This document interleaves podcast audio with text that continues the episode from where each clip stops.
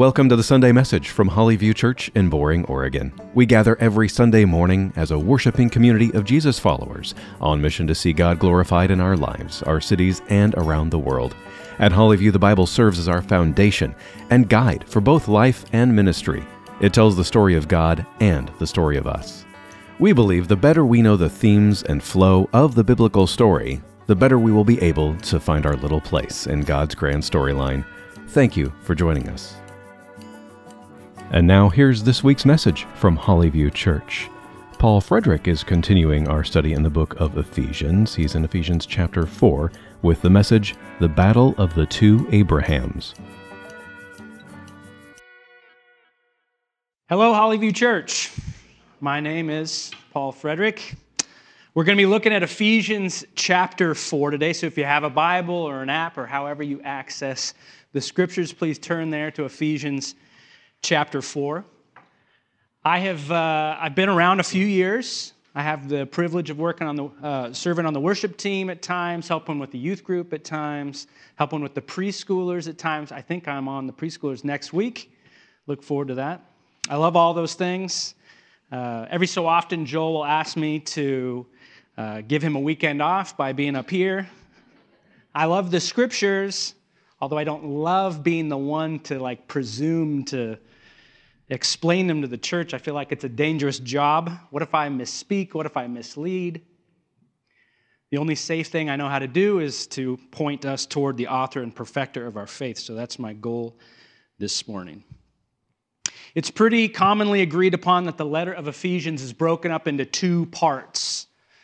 Uh, chapters 1 through 3 give an exposition or an explanation, chapters 4 through 6 give uh, an exhortation or an encouragement. The first half of the letter, Paul is giving us a lesson on who we are. And then in chapter 4, which is where we're starting today, he starts telling us how that should change our lives going forward. I summarize it like this You are one in Christ, so act like it. I think that's the lesson in a nutshell. If we dig a little, though, there's some beautiful things to help us understand what that means a little bit more. But let me start where chapter 3 ends, and that's with a prayer of Paul. So this Paul is going to read a prayer of that Paul for us. Let's pray.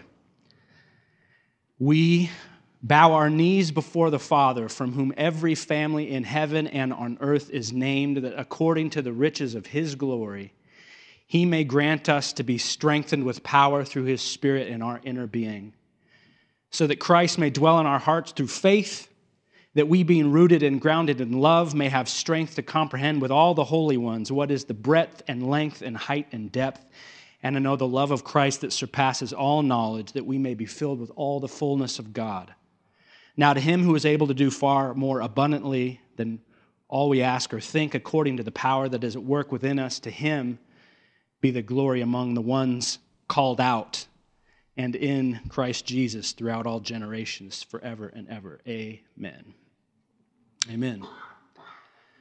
We've been hearing about chapters one through three the last few weeks, but the core lesson of those chapters, I think, is in chapter two, verses 19 through 22. I think we'll have it up on the screen. I'm going to read it for us. So then you all are no longer strangers and aliens, but you all are fellow citizens with the holy ones and members of the household of God, built on the foundation of the apostles and prophets, Christ Jesus himself being the cornerstone, in whom the whole structure is being joined together, grows into a holy temple in the Lord. In him, you all are being built together into a dwelling place of God by the Spirit. The message is one of unity. All of us are being built into this holy temple in Jesus, one building made up of a diverse people who follow Jesus and are united in terms of their faith in Him, unity in diversity through Him, through what He has done, through what He is doing, through what He will do. I think that's the lesson of the first half of the book. And now Paul turns to how that changes us. And today we're in Ephesians chapter 4. So let's read that together. If you're able, please stand with me while I read the passage. It's a little bit lengthy for the full read, but we're going for it, folks. Okay. Chapter 4 I, therefore, a prisoner of the Lord, urge you to walk in a manner worthy of the calling to which you have been called, with all humility and gentleness, with patience, bearing with one another in love, eager to maintain the unity of the Spirit in the bond of peace. There is one body and one Spirit, just as you were called to the one hope that belongs to your call. One Lord, one faith, one baptism, one God and Father of all, who is over all and through all and in all. But grace was given to each one of us according to the measure of Christ's gift. Therefore, it says, when he ascended on high, he led a host of captives and he gave gifts to men. In saying he ascended, what does it mean but that he also descended into the lower regions of the earth? He who descended is the one who also ascended far above all the heavens that he might fill all things. And he gave apostles and prophets, the evangelists, the shepherds, the teachers, to equip the saints for the work of ministry for building up the body of Christ until we all attain to the unity of the faith and the knowledge of the Son of God, to mature manhood, to the measure of the stature of the fullness of Christ, so that we may no longer be children tossed to and fro by the waves and carried about by every wind of doctrine, by human cunning, by craftiness and deceitful schemes. But rather, speaking in the truth of in love, we are to grow up in every way into Him who is the head, into Christ from whom the whole body, joined and held together by every joint with which it is equipped, when each part is working properly, makes the body grow so that it builds itself up in love. Now, this I say and testify in the Lord that you must no longer walk as the Gentiles do. In the futility of their minds, they're darkened in their understanding, alienated from the life of God because of the ignorance that is in them due to the hardness of their heart.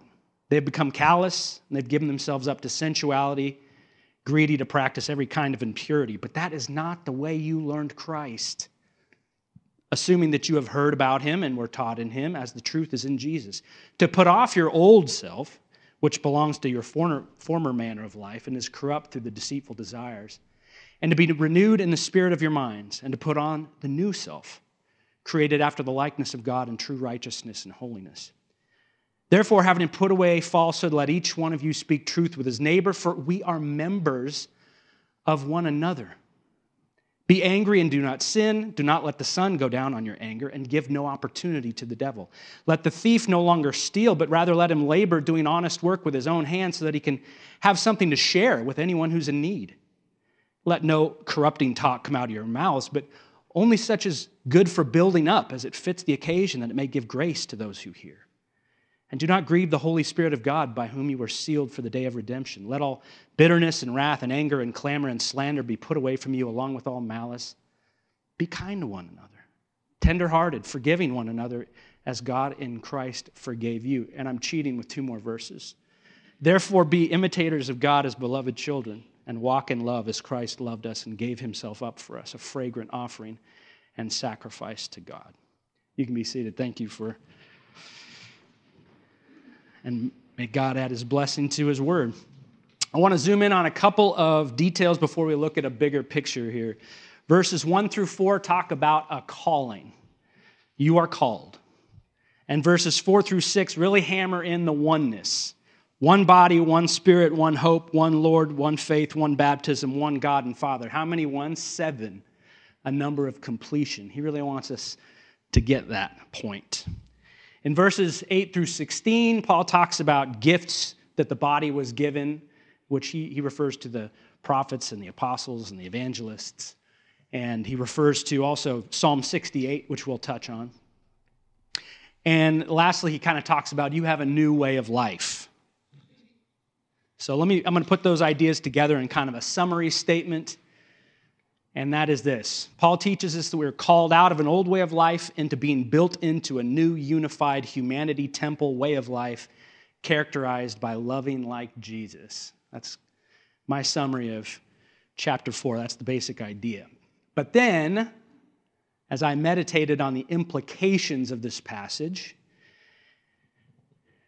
it seemed to me it turned into, for me, the worst locker room speech ever. Now, I've never really played a lot in the way of team sports, so I have to rely on movies and TV here. But you know the scenes where the coaches pumps up the players to do their best.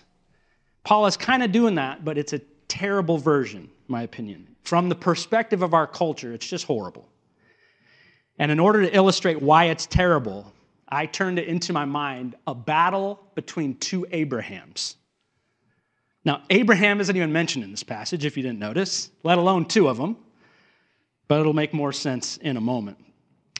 Paul is writing to people that are supposed to be living in light of a calling. Paul is writing a letter to a church or churches, and if you've been around church, you, you may have heard this before. The, the Greek word for church is ekklesia. That's, how, that's what we translate church. And ecclesia means the out called ones or the called out ones. Called out of what? Well, in chapter 4, it's called the way of living like the Gentiles. But what does it mean today? See, when I first started reading this passage, Paul's most immediately talking about a divide between Jews and Gentiles. But that's not our divide today. Now, Joel connected it last week to the civil rights movement, and it was a good connection. And it's much closer to our present situation than Jews and Gentiles. But even the U.S. racial divide in history, by the way, I'm thankful for those of you who balance out my lack of melanin. Uh, uh, it's important, seriously, to remember that, that the called out ones is meant to be a multitude, a multifaceted, multilingual, multicultural, multi personality unity that comes together in him. But in any case, Paul's point here certainly includes the race issue, but it's bigger than that. The divide Paul is getting at, I think, is, is almost anything that gets in the way of unity. In his context, the big community divide was Jews and Gentiles. In our history, it's included race, but those are symptoms of a bigger disease. The disease, I think, can be framed with the help of an Abraham. So let's meet him. Okay, I'm going to have a picture of him on the screen. That's a man named Abraham. Does anyone know who this guy is? Just curious. You don't get to answer. No, you don't get to answer. You're cheating. You're cheating. I'll give you a hint. He was an influential psychologist in the middle of the last century. He died in 1970. His name was Abraham Maslow. And if you don't know his name, you will probably know part of his work, which is usually, illustrated as a pyramid Maslow's hierarchy of needs. Have you seen this thing? At the bottom, you have the physical needs the food, the shelter, the air. Then you have general safety, then, then relationships, love and belonging, then self esteem, and then self actualization. Human beings have these needs that move up toward this top of the pyramid. Abraham Maslow kind of spearheaded this thing called humanistic psychology, which was kind of an alternative to things Freud was doing and B.F. Skinner was doing. That doesn't matter. But for our purposes, we want to look at this pyramid for a second.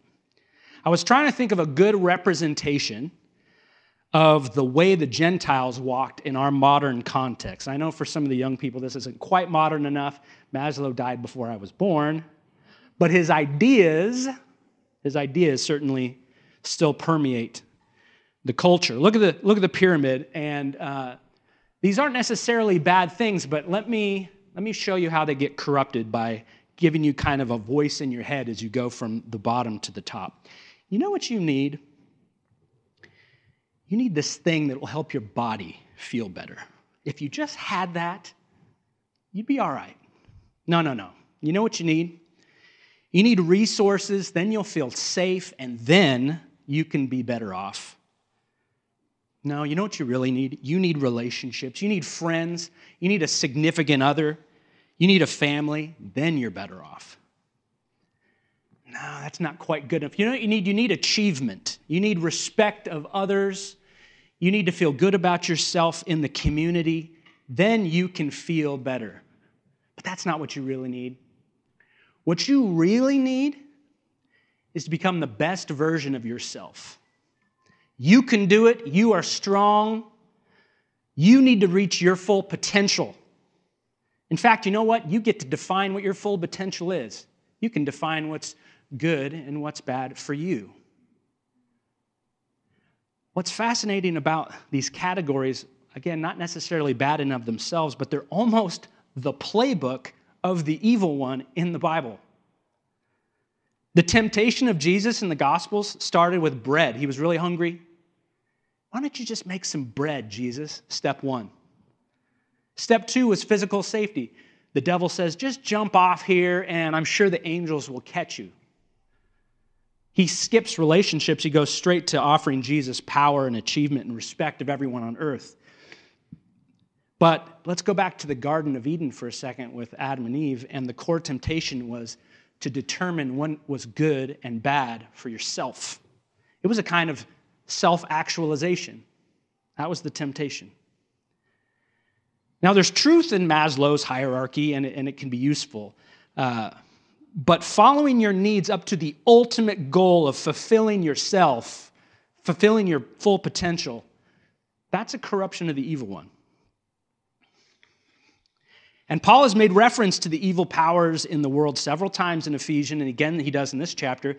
He'll continue to reference them. In chapter 1, he says Christ has been placed above all other powers. In chapter 2, he says, We used to be dead, walking in the ways of the power of the air and the spirit that energizes the sons of the disobedience.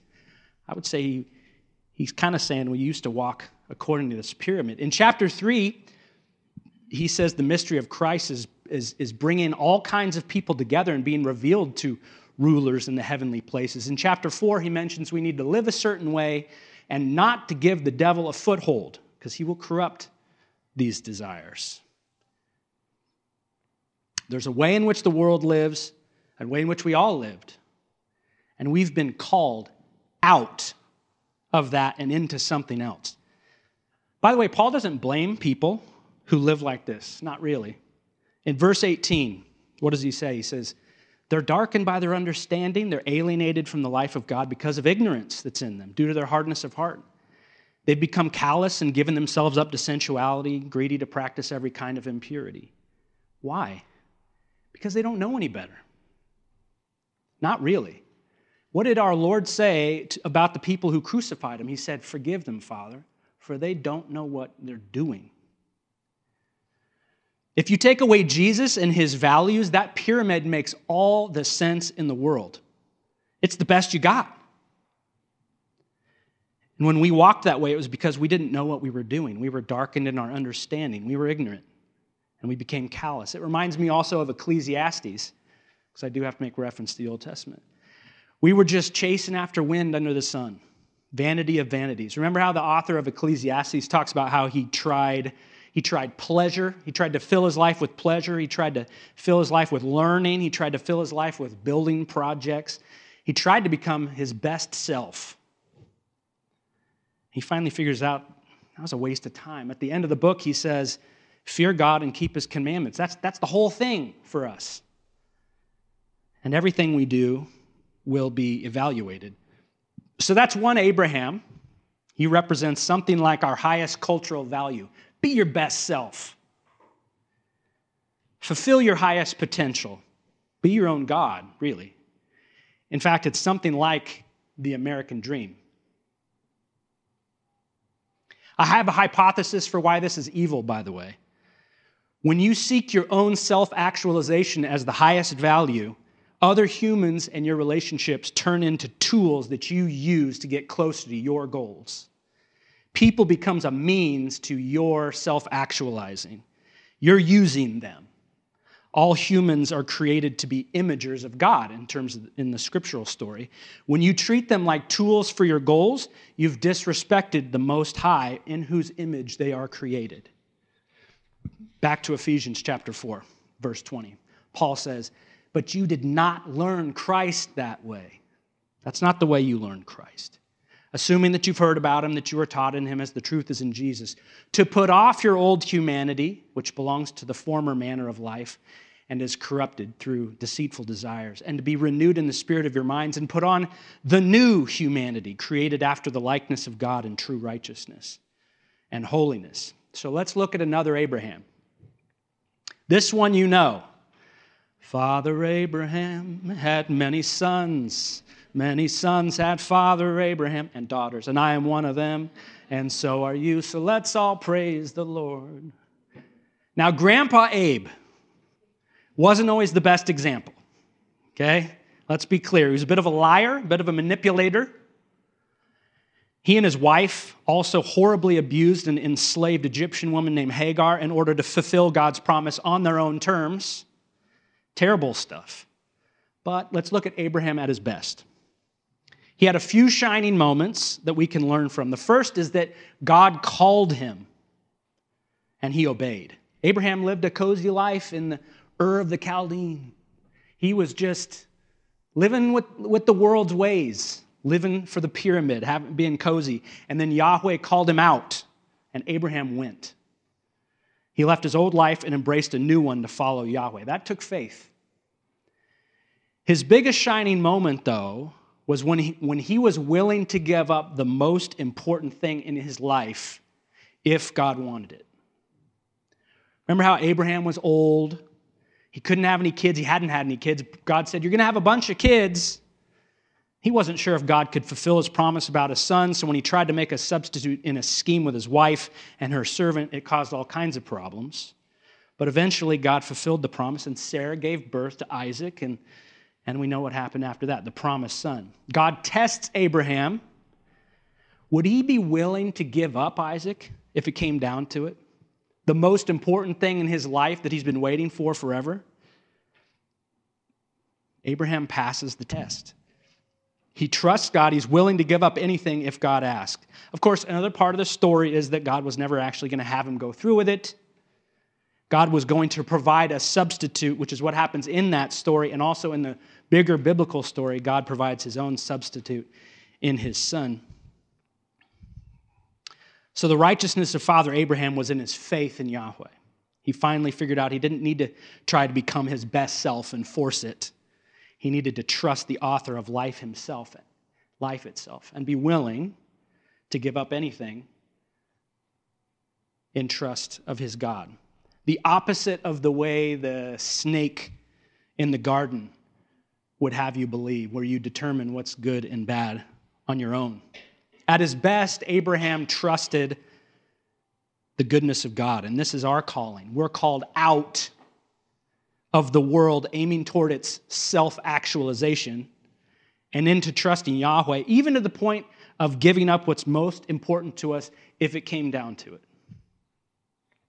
And that is a steep calling, it's no small thing.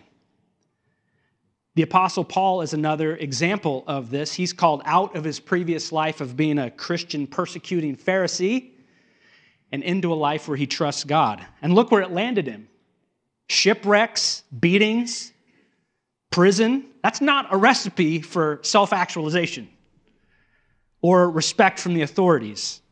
It's not even a good recipe for safety.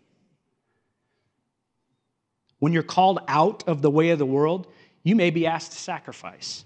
Jesus did, the apostles did. I think we're supposed to. Let's look at some of the specifics Paul uses starting in verse 25. Therefore, putting away falsehood, let each one of you speak truth with his neighbor, for we are members of one another. Be angry and do not sin. Do not let the sun go down on your anger. Give no opportunity to the devil. Let the thief no longer steal, but rather let him labor, doing honest work with his own hands, so that he may have something to share, sacrifice, with someone else who is in need. Let no corrupting talk come out of your mouths but only such as what's good for building up as it fits the occasion, so it may give grace to those who hear. Don't grieve the Holy Spirit of God, by whom you were sealed for the day of redemption. Let all bitterness and wrath, these are good things, but it's kind of summarized down in verse 2 of chapter 5. Walk in love as Christ loved us and gave himself up for us, a fragrant offering, sacrifice to God. There are examples here of don't do this, do this, but you can see a deeper principle. It's about when we're growing in unity, we're taking care of the body of Christ. Paul says we're members of one another. You don't just stop stealing. That's, that's step one. Step two is you share with those who are in need. You don't just stop saying corrupting things. That's step one. Step two is you say things to build others up. You walk in love as Messiah loved us, and he gave himself for us. See, the path of one Abraham leads to becoming your best self. The path of the other Abraham leads to be willing to give up anything for the sake of Jesus and his body. And this is the part of chapter 4 that has really been convicting me as I studied it. Paul says elsewhere, You are not your own. You've been bought with a price. You don't belong to you. The implication of this calling is that becoming our best selves is no longer our goal. Serving and becoming like Jesus is our goal, nothing more and nothing less. And that is a steep calling. Like Father Abraham, it starts by stepping out in faith when God calls. And you're going to make some serious mistakes. I do. You'll probably hurt some people along the way, like Abraham did. I do. But as you mature in Christ and by the power of His Spirit, we are called to give of ourselves, especially to the church. Now, I think we know this, but we're, we're not getting it twisted that the church is a building. It's the called out ones. The church is made up of other Jesus followers here and in the rest of the world, in Morelia and the rest of Gresham. So, the implications of being one body with, with these people is this when part of the body needs something, you tend to it. If I break my leg, you best believe I'm getting a cast on my leg. If my stomach is hungry, not hard to believe, I'm going to feed it something. If my heart is lonely, I'm going to find it companionship. Now you extend that to the body, to Jesus' body. I don't belong to myself. This is the part that's been convicting me lately. I'm speaking to myself. Paul, you don't belong to yourself. You are members, you're a member of one another with these people. If another part of the body hurts or has needs, I need to be willing to sacrifice to help it. It's the exact opposite of the values of this world. Instead of seeking my best self, I'm supposed to be seeking Christ's body's best self. That's why it makes a terrible locker room motivational speech. Okay, team, None of you are really what's important here, nor is the game we're playing. We're here to represent and exalt Messiah and his body on the field. Now go out there and sacrifice your gifts and life energy for him, ignoring the whole goal of the world. we don't belong to ourselves, we belong to one another. That's a convicting idea for me. It's part of what it means to be holy, by the way. Holy means set apart or dedicated. We shouldn't look like the rest of the world. We aren't here to seek our own self fulfillment. Our Lord put it this way Seek first the kingdom of God and his righteousness, the rest will be added to you in his time. Do we trust him? Do we trust him when he said that? In Ephesians chapter 4, Paul quotes Psalm 68 about how this victorious king or victorious Messiah scatters his enemies. But let's read a little bit more about this victorious king, about his heart through Psalm 68. In verse 4, it says, Sing to God, sing praise to his name, lift up a song to him who rides through the deserts. Lift, his name is Yahweh, exult before him. Who is this guy? Father of the fatherless, protector of widows, is God in his holy habitation. Where is his holy habitation now? We're it. God settles the solitary in a home. He leads out prisoners to prosperity. In your goodness, O God, you provided for the needy. Awesome is God from his sanctuary. Where his sanctuary now? The God of Israel, he is the one who gives power and strength to his people. Blessed be God.